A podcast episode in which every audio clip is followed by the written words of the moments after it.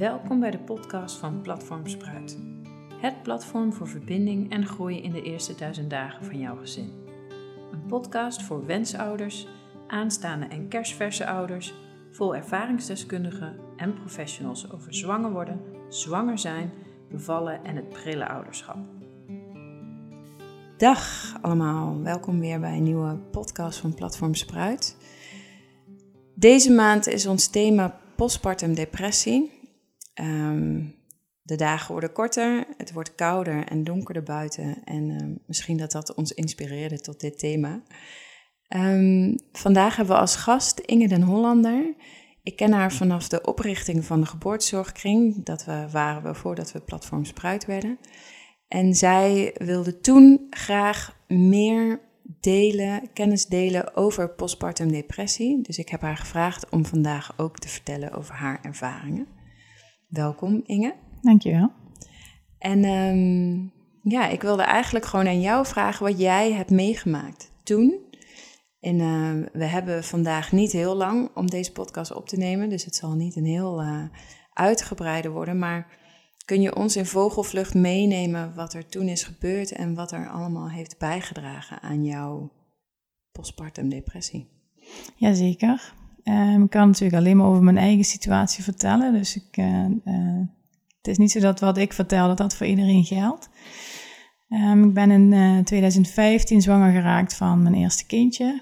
Um, en alles ging eigenlijk voorspoedig. en ik ging eigenlijk vol vertrouwen de, de, richting de bevalling. Ik durfde helemaal op intuïtie te vertrouwen. Heb ervoor gekozen om niet voor van yoga of uh, zwangerschapsvoorbereiding te kiezen. Uh, omdat ik volledig op mijn eigen intuïtie durfde te gaan vertrouwen.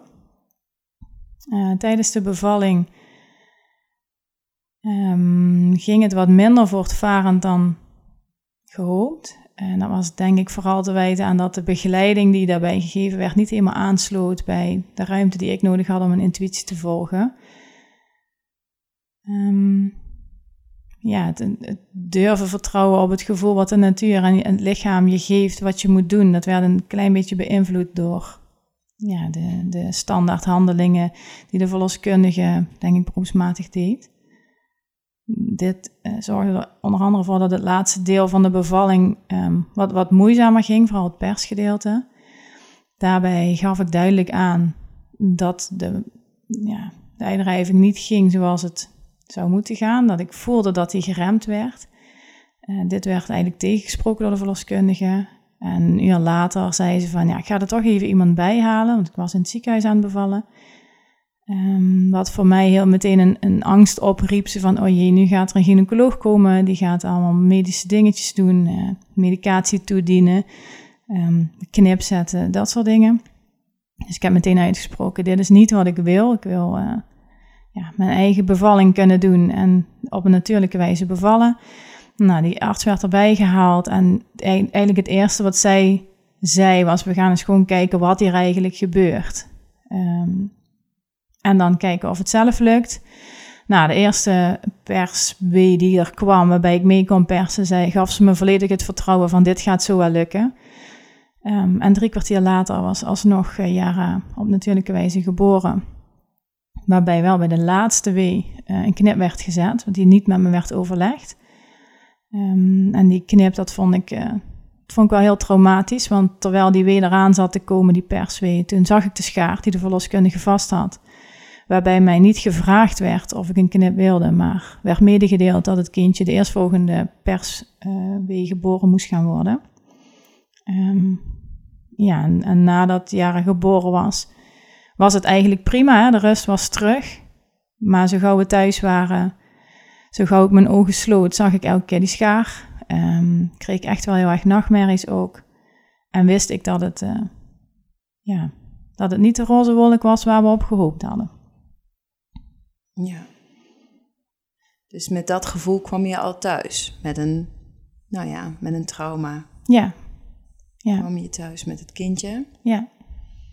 Dus dat is geen fijne start, zeker omdat je zo goed, want we hebben natuurlijk hiervoor al een gesprek gehad erover. En ik weet dat jij ontzettend goed wist wat je wel en niet wilde. Ja. Dus er gebeurde precies wat je niet wilde. Nee, ik had een heel duidelijk geboorteplan opgesteld, inderdaad. Van uh, als iets nodig is qua ingrepen, uh, dan wil ik heel graag dat jullie het met me overleggen. Het is niet zo dat ik per definitie negatief tegenover alles sta, maar ik wil wel inspraak hebben in welke keuze er gemaakt wordt. Ja, en juist omdat je omdat die wee daar aankomt, waardoor je niet meer de rust voelt om antwoord te geven of om overleg te hebben.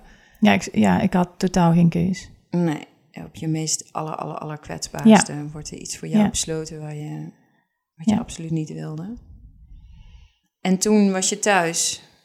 Ja, dolgelukkig met mijn dochter. Alle liefde die je verwachtte gaan voelen was aanwezig. Ehm, maar daar zat ook wel een, uh, ja, een stukje trauma ja, van die bevalling. Um, daarbij kwam er een kraamzorg in huis die, uh, zoals bij iedereen, hè, meteen voor je wil zorgen. Um, probeert je goed te adviseren. En ik merkte dat ik daar um, moeilijk open voor stond. ja, wij ook bepaalde behoeften hadden om met rust gelaten te worden en het zelf te willen ontdekken. En ja, misschien dat een vraag is die niet zo vaak gesteld wordt aan een, aan een uh, kraamhulp. En dus zij heeft uh, zeker geprobeerd om dat zo goed mogelijk te doen, maar voor ons was het toch uh, best wel, uh, ik het zeggen, ja. Wij vonden het vervelend om continu iemand om ons heen te hebben. daarbij vond ik zelf de controles, de fysieke controles van de hechtingen, um, elke keer temperatuur meten, dat soort dingen vond ik zelf ook heel erg vervelend. Het haalde me ja, beetje terug naar de bevalling, waar ook continu uh, inwendig gecontroleerd werd hoe de bevalling uh, vorderde. Terwijl, ja, niet aan mij gevraagd werd of ik me daar prettig bij voelde of niet. Um, ja, dus ik vond het niet prettig dat er iemand was. Het, gaf me een heel onrustig en opgejaagd gevoel. Um, het klinkt alsof je tijdens de bevalling en toen in, in mildere mate in die kraamweek gewoon zeggenschap over jezelf kwijt was. Ja, in elk geval, ook al sprak ik me uit, het werd niet op die manier ingevuld. Ja. Ik had het gevoel dat ik het wel uitsprak, maar dat toch iedereen vanuit zijn eigen visie bleef werken, zeg maar. Ja, niet afstemmen op jouw behoeftes. Nee, maar misschien ehm, was het voor mezelf duidelijker dan voor die ander. Dat kan, hè? dat kan ik niet bepalen. Um, maar ik voelde me daar wel heel kwetsbaar en um, geleefd, om het zo maar te zeggen. Ja, ja overgeleverd. Ja. Wat in mij opkomt dan. Ja. Dat de ander beslist en de ander zet door wat hij het beste acht. Ja. Bepaalt. Ja. Op moment suprême hoe het moet. Ja. Waarschijnlijk, ja. En dat zal voor heel veel mensen helemaal prima werken, anders zou het zo niet gaan. Maar voor mij was het niet passend. Nee. En toen uh, de kraamhulp ging weg op een gegeven moment. Hoe ging het met jullie verder? Ja, toen kwam de rust. Toen uh, waren we wel echt, toen durfden we ook echt gewoon op ons eigen dingen te vertrouwen. Ik heb eigenlijk geen enkel moment getwijfeld over of ik goed voor Jara kon zorgen of niet. Um, ik durfde daar echt wel op intuïtie te vertrouwen. Um, dus wat dat betreft ging het met ons heel erg goed. Alleen met mezelf merkte ik wel dat ik ik was mezelf wel een beetje kwijt. En in het begin, na acht dagen, dan realiseer je dat niet zo. Maar naarmate de weken vorderen en je niet je eigen energieniveau terugkrijgt en je huishouden niet gedaan krijgt en liefst de hele dag met je baby op de bank zit, daar intens van geniet, want ik vond het echt zalig. Het was precies waarvan ik altijd had gehoopt. Um, was ik mezelf wel echt kwijt. Ja. En Jara is het eerste kindje van drie, dus je kunt het ook vergelijken. Maar kun je nu ook zeggen dat, want wat je nu omschrijft is wat misschien iedere vers gebakken moeder zeg maar ervaart. Je bent jezelf ook een beetje kwijt. Dat is ook, je moet jezelf weer opnieuw uitvinden hoe je de oude bent, maar in combinatie met de rol van moeder. Ja. En uh, je bent natuurlijk ook je energie voor een deel kwijt. Het duurt even voordat het weer terugkomt. In hoeverre was het bij jou echt anders dan het zou moeten zijn? Um, ik denk dat moe zijn van nieuwe dingen anders is dan um, niet de energie voelen om wat te doen. Voor mij zit daar denk ik het verschil. En als je moe bent, kun je wel nog gewoon zeggen van... nou, ik ruim even de kamer op. Ik doe even uh, de keuken, de, alles in de vaatwasser... en uh, ik was dat flesje even af. Ik kocht liever nog een nieuw flesje erbij... zodat ik dan twee of drie naast elkaar kon zetten... en ik uh, schone kon pakken. Um, en dat past, vind ik, niet bij dat je gewoon moe bent van een nieuwe situatie. Ja, ja. En je vertelde me dat de borstvoeding ook wel dat ging ook niet helemaal vanzelf hè, aan het begin. Ja, het ging op zich wel vanzelf, want Jara dronk meteen heel goed en mijn productie was meteen op gang. Dus eigenlijk ging dat helemaal zoals je je kunt wensen. Mm -hmm. alleen het aanleggen zelf en een beetje de handigheid krijgen in het voeden. Um, daar heb ik me laten adviseren door de kraamzorg. Um, ja, wat uiteindelijk ervoor zorgde dat ik toch wel heel veel klachten kreeg door de manier waarop we het toen samen deden. En dat ik uh, een lactatiekundige heb laten komen, omdat ja, ook daar weer op intuïtie dacht van ja, je moet gewoon echt andere hulp bij komen, want dit ga ik niet volhouden. Echt heel veel pijn aan mijn tepels en vooral, uh, ik had een enorme stuwing, gewoon door veel productie. En eigenlijk werd tijdens het bezoek van die lactatiekundige ook wel bevestigd Um, dat bepaalde trucjes aanleren gewoon niet goed is. Dat is gewoon een techniek waarbij het kindje gewoon moet aanhappen. En dat is het. Ja. En dus niks met verschuiving van huid of een borst goed vastpakken. Of... Nee, en al helemaal geen hoofdje er tegen willen duwen. Hè, want het geeft ook, ja, het oh, geeft een bepaalde dwang waarbij ja, de natuur gewoon niet gevolgd wordt. En ik ben daar toch wel heel erg van dat je dat leidend moet laten zijn. Uh, en nadat uh, uh, de lactatiekundige was geweest, durfde ik echt te zeggen van laat me nou maar. Ik, kan het zelf, ik heb de tips gekregen en als ik even twijfel, dan kan ik haar bellen. Dus dat doe ik ook. En daarmee werd ik weer bevestigd van oké, okay, vertrouw gewoon op wat je denkt dat goed is. Laat je adviseren als het nodig is en ga er lekker mee aan de slag. Dus um, ja, de invloed van het advies van iemand die uiteindelijk dan toch net het verkeerde advies geeft, speelde ook weer mee in uh, dat mijn verwachting van de mensen om me heen eigenlijk niet, uh, moet ik dat zeggen, een beetje negatief tot uiting kwam. Ja, dus dat je, je wil vertrouwen op de mensen om je heen, dat die ook weten wat het beste is. En steeds werd je daarin teleurgesteld. Van, ja. Oh ja, ik moet het toch zelf uitzien te vogelen of toch weer andere hulp inschakelen. Want ik kan er niet zomaar op vertrouwen dat iedereen nee. weet waar hij het over heeft. Juist. Ja. En dat speelde ook bij jou mee in hoe je je voelde in die tijd? Um, ja, zeker. Um, want natuurlijk liep ik er echt niet mee te koop dat ik me niet goed voelde. Maar de mensen die ik aan heb gevraagd, ik heb een psycholoog gevraagd bijvoorbeeld, um, daar heb ik meteen aangegeven, ik heb in mijn bevalling um, een knip gehad en ik zie die schaar steeds. Dus ik wil EMDR op dat stukje. Ik dacht ook, ik ga niet weer heel uh, aan, aan, iemand anders overlaten wat nodig is. Volgens mij weet ik heel goed dat als daar de emotie afgevlakt wordt, hè, of in elk geval hergeprogrammeerd wordt qua beleving, en dan, uh, dan heeft, krijgt dat zijn plekje. Mm, en ja, ook bij die persoon, terwijl ze wel luisterde en me liet vertellen werd er dan toch niet doorheen geprikt wat er daadwerkelijk gaande was. En is het ook van, ja, leg je lat maar niet zo hoog, ga je tijd anders indelen. En dus als, werd, werd dat stukje trauma uit de bevalling niet serieus genomen? Um, ja, dat klinkt alsof het iemand het bewust niet aanpakt met je, denk ik. Maar ik denk wel, ik had wel een hele duidelijke vraag gesteld voor EMDR. Ja. En uiteindelijk wordt dat dan niet aangeboden. En als je dat zelf niet kunt, kun je volgens mij verwijzen naar een collega die het wel kan. Ja. Um, maar daar werd niet op uitgevraagd. Dat werd vooral een beetje vooruitgeschoven. Ja, we gaan eerst eens even kijken wat er allemaal speelt. Dus dat een beetje. En de professional die ik dan, die ik dan vroeg, of uh, ja, waar ik, waar ik de veiligheid durfde te voelen om een signaal af te geven, daar werd het signaal dan niet opgepikt. Um, dus dat zorgde wel dat ik me daar wel heel erg alleen in voelde en steeds kwetsbaarder voelde eigenlijk. Ja. Klinkt ook alsof het echt onderschat wordt dan, hè? Wat de invloed is van zo'n moment tijdens een bevalling. Dat je je zo kwetsbaar voelt en dat je geen controle hebt over je lichaam. Ja. Hè, dat er inwendig onderzoek wordt gedaan, vingers in je vagina zonder toestemming, Ja. waar je last van hebt. Ja. En dat je dat ook steeds aangeeft. Doe maar niet, want dat is niet fijn. Ja. En dat er niet naar geluisterd wordt. En, en, en dat omdat het bij een bevalling hoort het nou eenmaal of zo. Dus dan wordt er onderschat hoe groot de invloed op je is. Terwijl als je zoiets meemaakt bij een seksueel misbruik incident...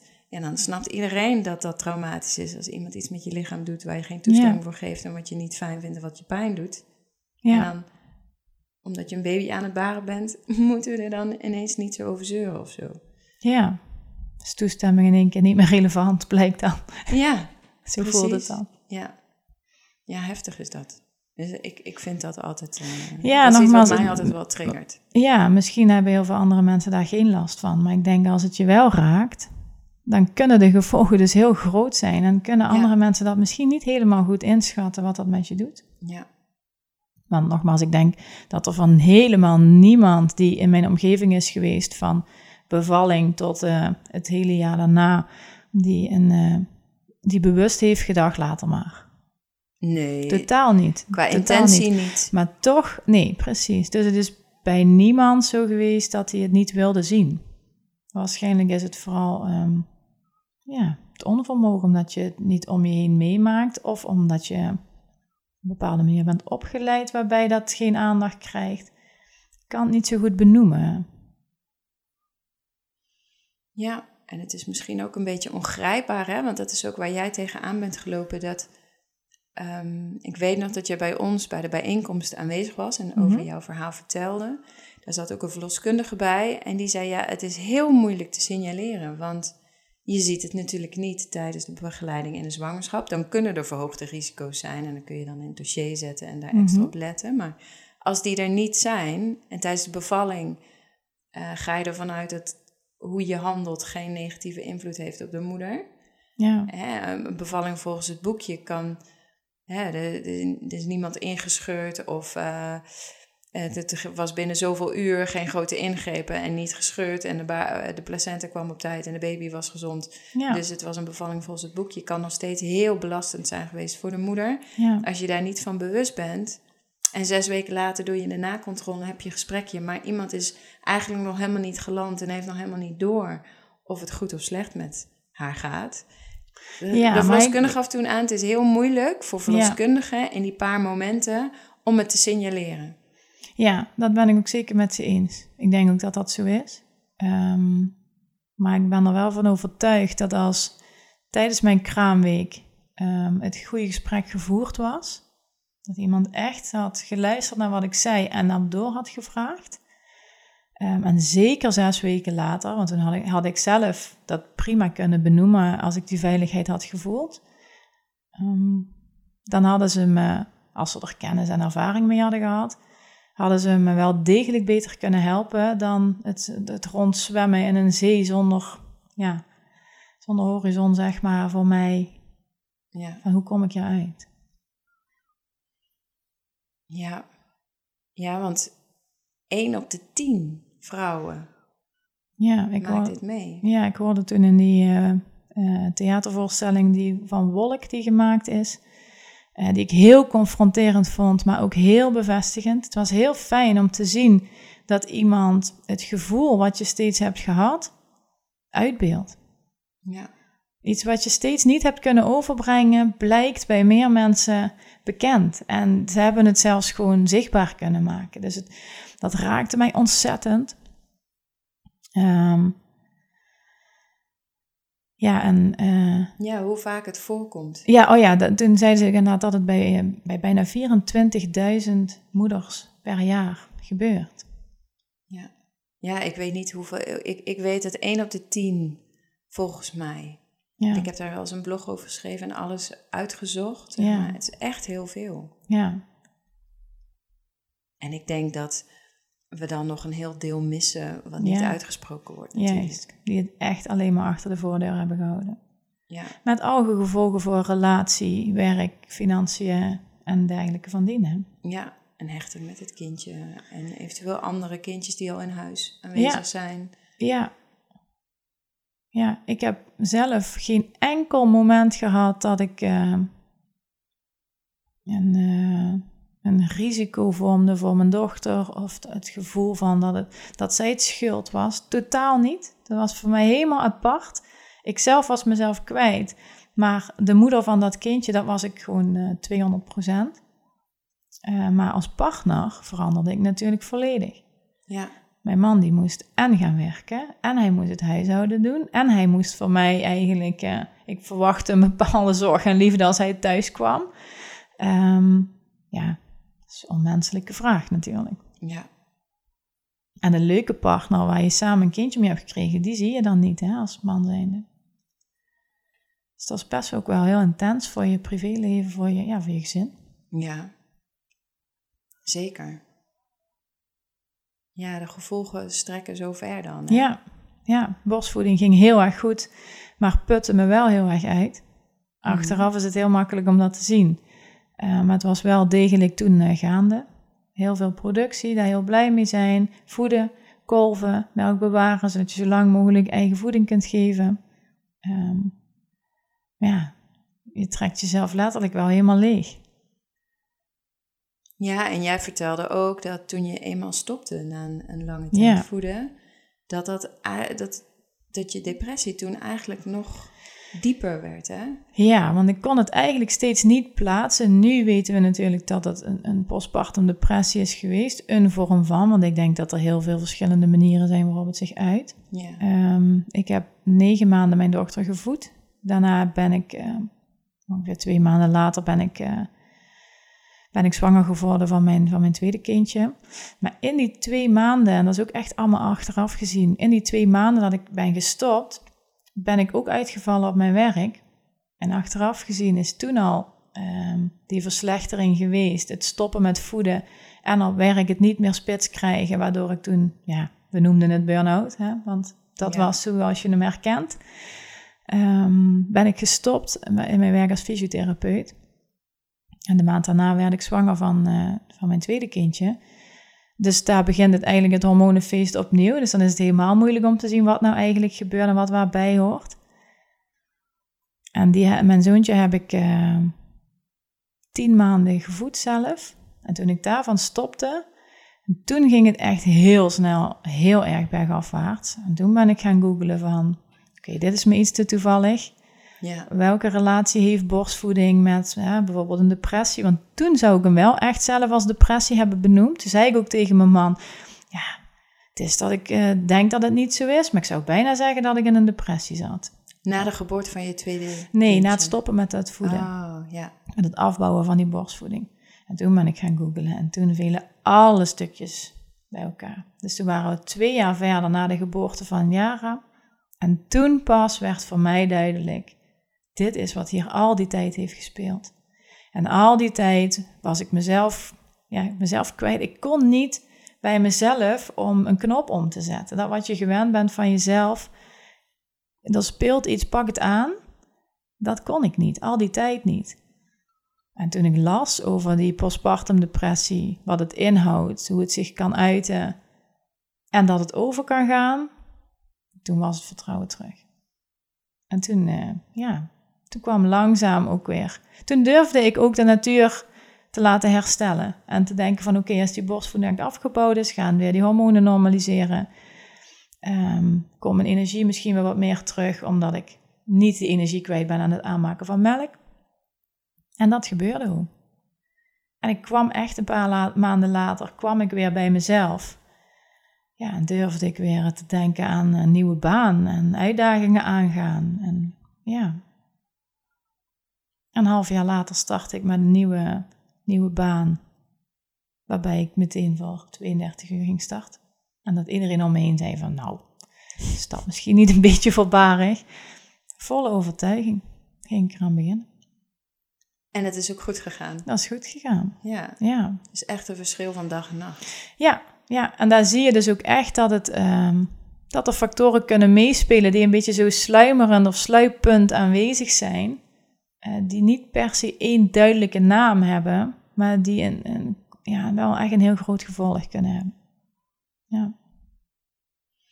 Dus in jouw geval, hè, als je terugkijkt. Oh nee, nee, wacht. Ik ga eerst een andere vraag stellen. Die had ik net nog in mijn hoofd. Um, kijk, naar die nakontrole van de verloskundige, toen voelde je je niet veilig genoeg om dat bespreekbaar te maken, hè, hoe traumatisch jij die bevalling vond. Ja. Ehm, maar dan word je losgelaten eigenlijk door de verloskundige en dan kom je bij het consultatiebureau. Heb je daar nog iets aan kunnen geven of heb je daar wat aan gehad? Nee. Nee. Heb ik het ook niet gezocht? Ehm, nee, daar hadden we wel andere vragen gesteld. Uh, onder andere over uh, dat, dat Jara het lastig vond om in haar eigen bedje te slapen. Die sliep liefst de hele dag bij mij. Ja. Um, en daar hebben, ze, om een klein voorbeeldje te noemen, daar kwam iemand langs om te kijken of ze tips kon geven. En toen moest ik Jara in het bedje leggen en bij de deur gaan wachten tot ze stopte met huilen, omdat ze wilde testen of ik haar wel kon laten huilen. En toen heb ik Jara 40 minuten vanuit de deurpost toekijkend moeten laten huilen.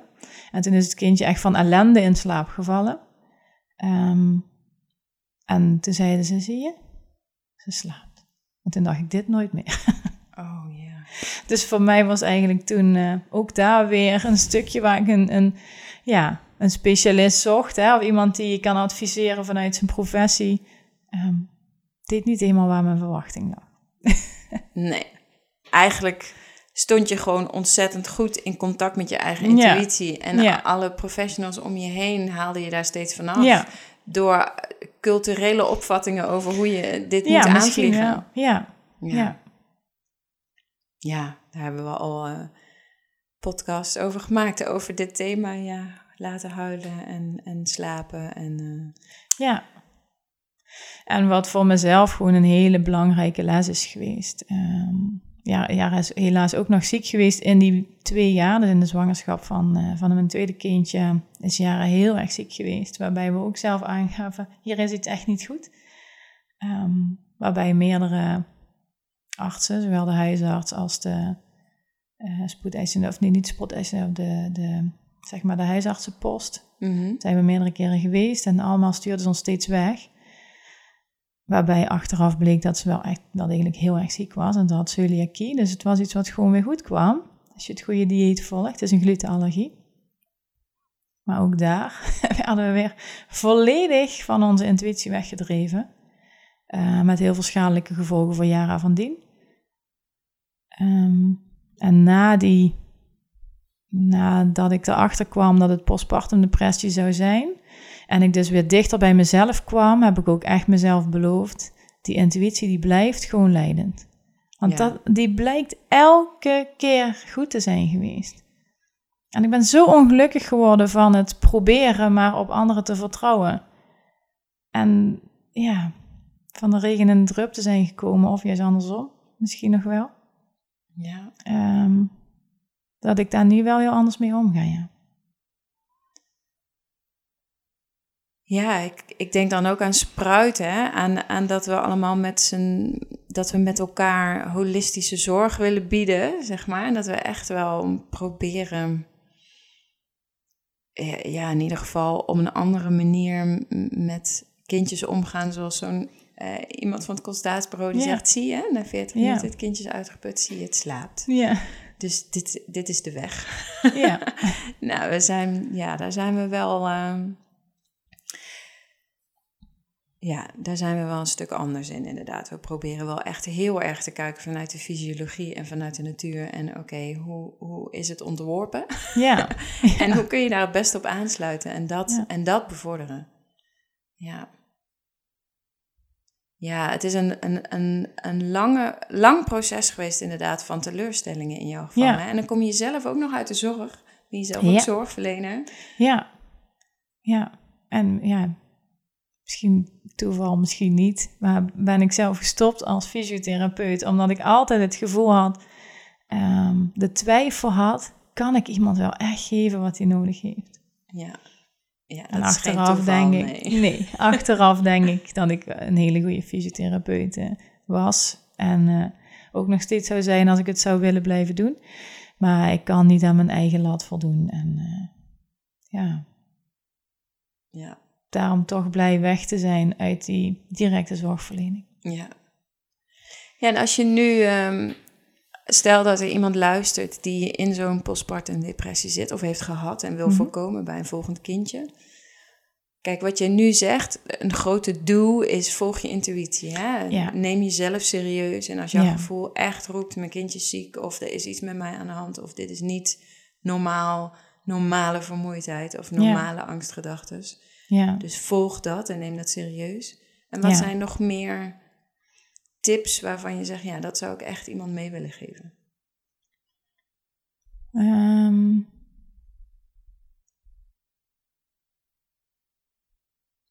ja, misschien heb ik ook hulpverleners zelf niet genoeg de kans gegeven om zich erin te verdiepen, om hen mee te nemen, ehm, om mij te kunnen helpen.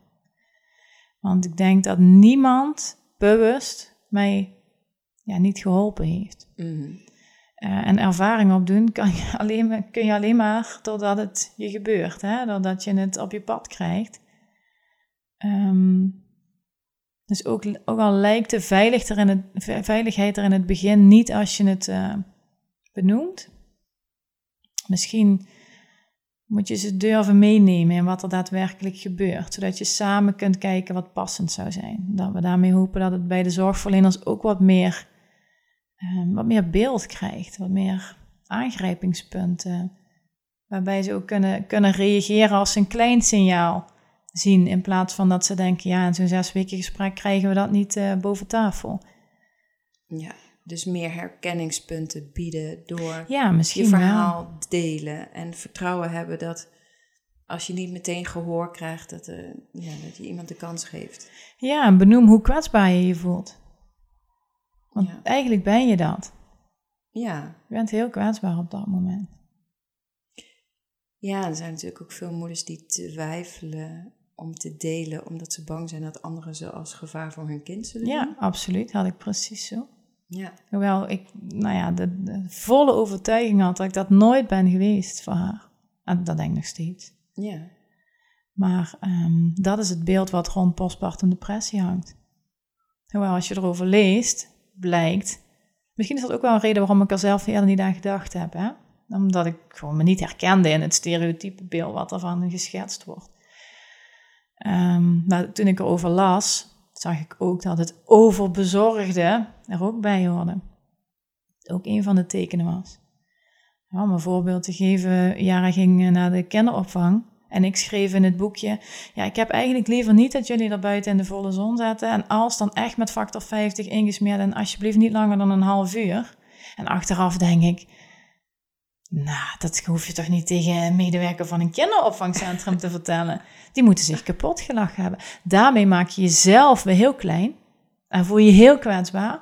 Maar dat zijn echt dingen van overbezorgdheid, buitenproportioneel, denk ik. Eh, De angst die ik daarbij had, dat zijn ook wel signalen. En op het moment dat je die ook deelt met een zorgverlener, dan ja, zijn dat voor hun waarschijnlijk wel, hoe moet ik dat zeggen, kunnen ze zich wat beter een beeld vormen van wat er gebeurt.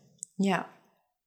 Ja, ik denk dat het, dat is dat vertrouwen wat je verliest. Je Ja. bent op belangrijke momenten in je leven, in belangrijke mensen die je zouden moeten helpen, ben je vertrouwen verloren. Ja, En dan, ga je de, dan verlies je dat ook op van die kleine dingen. Ja. Dan denk je bij zo'n kinderdagverblijf, ja, ik moet overal zelf aan denken Ja. en op mijn strepen gaan staan, want anders doen zij iets waarvan ik denk dat het niet goed is. ja, Of eigenlijk niet eens waarvan ik denk dat het niet goed is, dat wat schadelijk is voor mij of mijn kind. ja.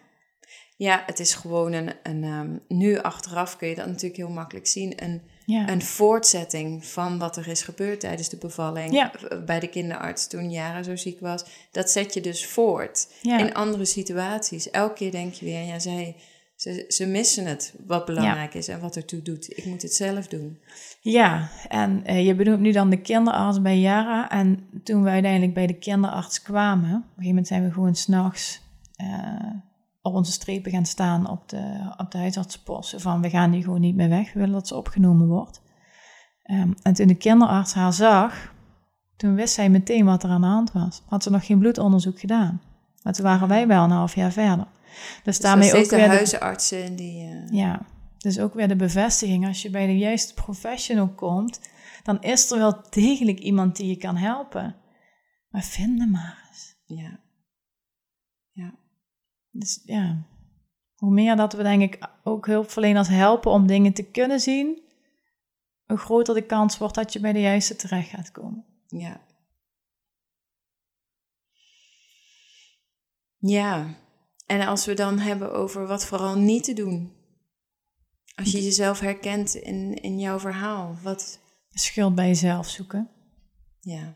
Het is wel jou gebeurd. En jou als persoon. Je hebt factoren die bij jou horen, die daarmee uh, deze kans vergroten. Waarschijnlijk, om, om het te krijgen.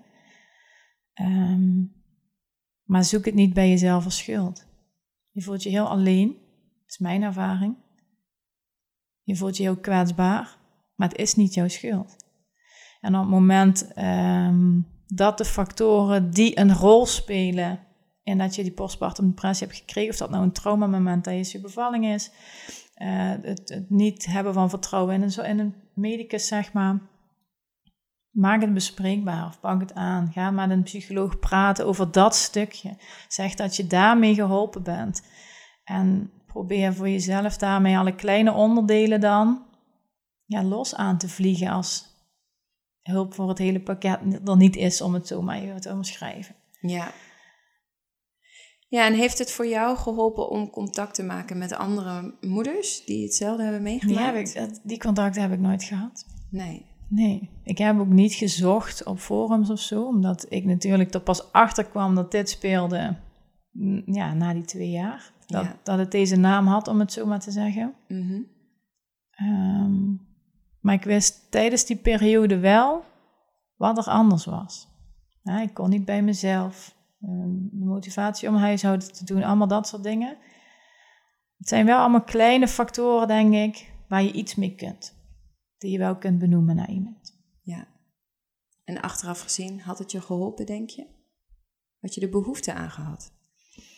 Um,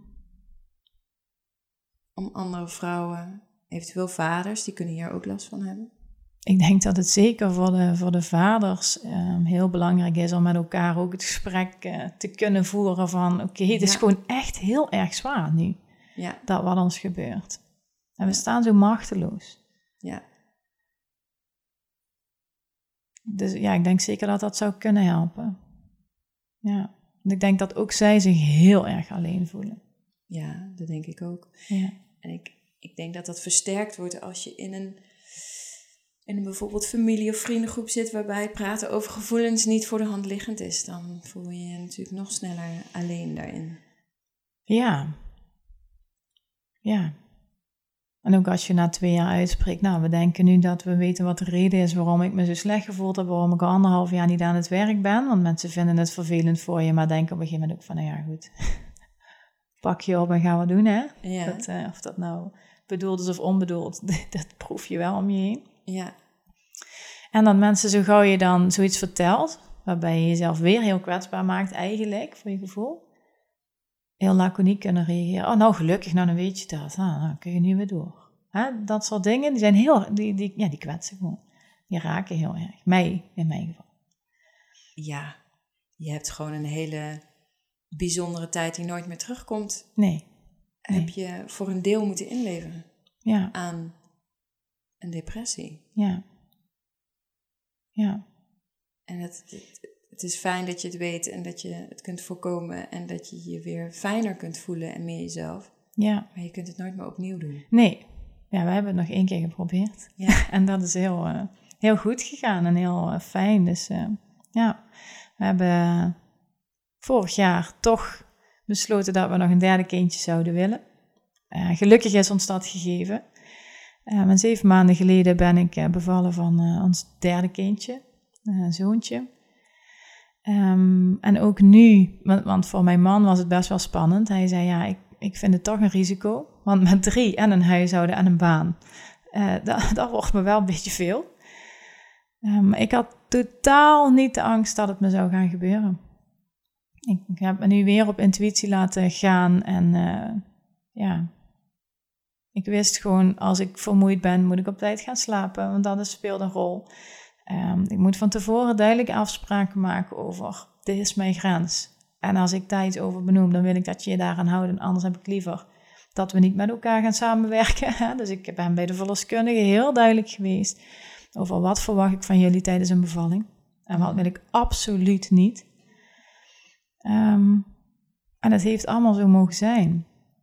Ik heb uh, mijn uh, bevalling gewoon thuis kunnen doen, terwijl ik die andere twee in het ziekenhuis heb gedaan.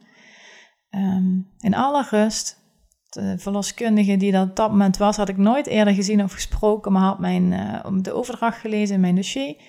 Heeft meerdere keren gevraagd van, ik zou heel graag even willen voelen hoe ver dat het is. Ik zeg, ik wil het niet. Op het moment dat hij geboren gaat worden, dan gaat hij geboren worden. En hoewel ze het zelf heel lastig vond, heeft ze het allemaal gerespecteerd. Ze heeft het zo laten zijn. En de bevalling was in, uh, in totaal twee uur tijd. Um, ja, beter dan we ons hadden kunnen wensen. Wow. En hij doet het goed. En ik had heel graag borstvoeding gegeven, maar dat is ook ja, door verschillende redenen is dat helaas niet gelukt. Um, maar ik denk wel dat het goed is zo. Ja. We hebben het geprobeerd. Hij heeft de eerste paar weken uh, voeding van mij gehad. En daarna heb ik zelf de keuze kunnen maken. Voor mij en mijn gezin is het prima als hij op kunstvoeding uh, groot wordt. En dat doet hij goed. Hij is ja. tevreden. Het is een vrolijk mannetje. Um, ja, we hebben de handen vol met, zijn, uh, met ons gezin van vijf. En een baan, want ik werk gewoon nog steeds vier dagen in de week erbij. Mijn man werkt vier dagen. Maar we redden het en we genieten van hoe ze alle drie groeien en bloeien. En ja, het is echt een beloning dat we de kans nog een keer hebben benut, zeg maar. Ja. Wat mooi. Ja, voor ons is de cirkel zo rond. Ja, nou dan vind ik dat echt het, het, het beste om mee af te ja. sluiten ook. Ja. Ontzettend bedankt dat je je verhaal wilde delen met ons. Ja, heel graag gedaan. Dankjewel.